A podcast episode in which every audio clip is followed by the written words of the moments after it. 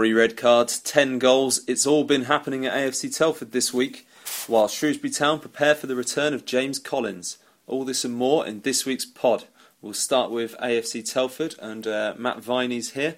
Um, so we started off 2 2 against Mansfield, and that was quite a good point considering they only had 10 men for most of the game. Yeah, it was a really, really good point. Uh, they played play more than 50 minutes uh, with uh, with only 10 men when uh, Liam Chilvers was sent off uh, for a foul as the last man on Jake Spate. Uh, to give them to give them their dues and to their credit, it was only really the last ten or fifteen minutes that you noticed that Mansfield had an extra man. Uh, Telford managed to uh, to cope very well, uh, and it was a fairly even second half. But all things considered, yeah, Mansfield one of the the favourites for promotion before the start of the before the start of the season.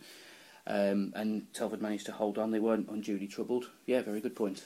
So it was a point gained rather than two points lost in that instance. Yeah, in the circumstances, absolutely. Yeah. And then that built up to another big game at the New Bucks Head on Tuesday night, and um, well, that one was quite dramatic, wasn't it? Yeah, even more eventful. Um, they, they they had the league leaders Newport County, uh, which was always going to be a very very difficult game anyway. Uh, they got off to a great start in it has to be said terrible conditions. The ground staff did brilliantly to get the game on after the the rainfall that we've had but the uh, the pitch was it, was it seemed very greasy. Um, Kieran St Aimie did brilliantly to control the ball, smashing in the top corner. 27 minutes gone, they were 1 0 up. Uh, but from then on, it uh, it went a bit pear shaped. I think is the technical term. They uh, they conceded a, a well crafted equaliser just before half time, two minutes into stoppage time, and then a, a farcical own goal straight after um, straight after the restart uh, in the second half. But then uh, Kieran St Aimie was sent off for a scuffle in front of the, the dugout, which was always going to make it a really, really difficult difficult task to get anything from the game. They went 3 1 down after giving away a free kick. And then Dan Preston, on his return to the side after a six game ban, was sent off um, for uh, an altercation um, in the middle of the pitch. They've now got both both players are out. Uh, Preston's got a four game ban because it's his second red card of the season. Uh, St Aimie's got a three game ban, and with their injury problems still not really showing any signs of uh, dissipating, their, uh, the squad is stretched even thinner as they uh, head to Gateshead on Saturday. Yeah, the discipline's been a bit of a problem this season for Andy Sinton's men, hasn't it? I mean, I think that was their fifth red card, wasn't it? And as you say, Dan Preston, that was um, you know, his second straight after coming back. Yeah, they, uh, yeah. Andy Sinton's made a point of it. He's uh, he's been been quite frustrated in recent weeks. Um, the the first signs of indiscipline sort of reared their head in their famous win against Luton Town uh, when they had two players sent off. Finished that one with nine men as well. Uh, then again, again against Cambridge a couple of weeks ago, they picked up uh, four yellow cards in a fairly short space of time. I think two of them were for dissent uh, and he made a point after the game of, of, of saying of addressing the issue and, and saying that he obviously wanted them to cut the needless bookings out. Um, he's again said after the, the New, Newport game that uh, he, he will address the issue again. He will speak to the squad about it. Um, uh, regards the issue of disciplinary action, he said that any action that is taken will, will be kept in house um, behind closed doors, but he certainly does plan to tackle the problem. Yeah, and before we put, put that uh, classic game against Newport, well, not classic for Telford fans, but fully behind us. It's worth watching the highlights on the Shropshire Star website. Um, I mean, even if you're not a Telford fan, six goals and two red cards, that's that's well worth watching the highlights for. Uh, Telford then move up to, they're playing Gateshead on Saturday. Uh, what's the news ahead of that one? Um, that, as I said, they're uh, they're struggling. That they can, can, certainly get a, a, 16 out as far as we know, but um, they uh, they still got a, a, lengthy injury list. Obviously, they'll be without St Aimie and Preston. Uh, silver lining, I suppose, is that Luke Hubbins returned to action uh, against Newport County. As far as we know, he, he should be in the squad, uh, and he obviously gives them quite a lot of creativity and, and much needed pace on the right hand side. Um, Liam Chilvers is back after his one match ban for uh, for the, the, the, sending off against Mansfield. Sinton's been trying to bring in new recruits, uh, so far unsuccessfully. Um, they will be able to get, he said, a competitive 15 16 together but they're obviously uh, they obviously really could have done without those two sendings off. Thanks, Matt. And uh, we'll move on to Shrewsbury Town with James Garrison. And uh, it was a point at the weekend against Hartlepool, but it could have been all three.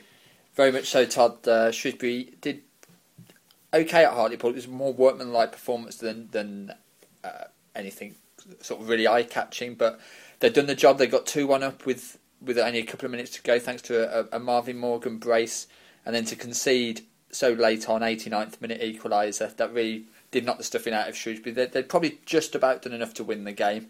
It was a good away performance. They, they limited Hartlepool to, to chances. They'd had not many of their own, but towards the end of the game, they had a, three or four chances to make it 3 1 just after Morgan had scored with, with eight minutes to go. So to, to let it slip as they did late on was really frustrating and continued the theme of, of frustration, really, because late goals uh, now at Tranmere, Notts County, and Hartlepool have now cost Shrewsbury five points. Indeed, and uh, there was some sad news this week as well with the passing of uh, former town boss John Bond, who died at the age of 79. Yeah, very much so. Um, I'm led to believe that John's not been well for some time, but a real colourful character, very well known throughout football. I had a good chat with, with Fred Davies on the, the day the news broke on Wednesday, and he was he was upset about the news, but spoke very well and very fondly of the time that he had with with John at number two to him. At, well, first as a goalkeeper under John at Bournemouth, and then as number two at Bournemouth, subsequently at Birmingham and Shrewsbury as well. So, well respected character, very much so, uh, and very well liked. And although perhaps didn't have the, the most success at Shrewsbury, he did guide them to the a famous win over Wimbledon, which took them into the fifth round of the FA Cup. So, he'll always be be fond, fondly remembered on the uh, in Shropshire for that. Indeed, and uh, this weekend, then, if we move on to the Swindon game, and it's uh, the return of former town striker James Collins coming back to the Greenhous Meadow. Yeah, it's a real tasty game, this, isn't it? There's lots of intriguing little subplots surrounding it. As you say, Collins coming back so soon after leaving in the summer, and also so soon after the tribunal, which uh, gave Shrewsbury £220,000 from from Swindon for, for the forward. Eventually, they'll get 220, won't they? And also, last season of as well, Shrewsbury went to, to Swindon, 1 0 up, cruising. Terry Gornell gets brought down for a penalty. It's not given, a blatant penalty. Swindon win the game 2 1 and end up winning the league. And had Shrewsbury won that night, as it turned out, Shrewsbury would have won the league. I know Shrewsbury still feel a little bit aggrieved about that. So, lots of intriguing little subplots. And as you said, top of the list is the return of 16 goal scorer last season, James Collins. Yeah, the uh, as you mentioned, the tribunal coming through this week, and um, not everybody was happy about that uh, decision, were they? No, the Shrewsbury certainly were were pretty angry with it. They issued a very forceful statement last in the wake of the decision coming out. I personally didn't think it was it was too bad. Yeah, in the market, in the open market, they would have hoped for more for Collins had he been two, three, four years under contract. But tribunal, you never quite know how it's going to go, and hopefully, I'm, I'm sure if, if Collins plays 60 games, I'm sure he will at, at Swindon. Shrewsbury are in for, for over 200,000, so I think they can be reasonably satisfied with it without being over the top and jumping for joy. Exactly, and uh, it's definitely going to be an interesting one at the Greenhous Meadow this Saturday. Well worth watching, and also another interesting little subplot as we move on to non-league, and there's the, the father and son management team at Hanwood. Tell us, tell us a little bit. Yeah, I'm not sure. One. I'm not sure this could have happened too often anywhere in football. Todd Hanwood have been under the the guidance of Phil Price and, and Mark Parsons for the last 18 months. Done well too. They almost got promoted last year from West Midlands League Division One. Mark Parsons, after last week's 3-2 defeat at home to, to Warstone, decided to call it a day. He's got a lot of family commitments, I know, so he's he's called it a day. And Phil Phil Price needed somebody to, to help him take it on step forward, Phil's son Gary.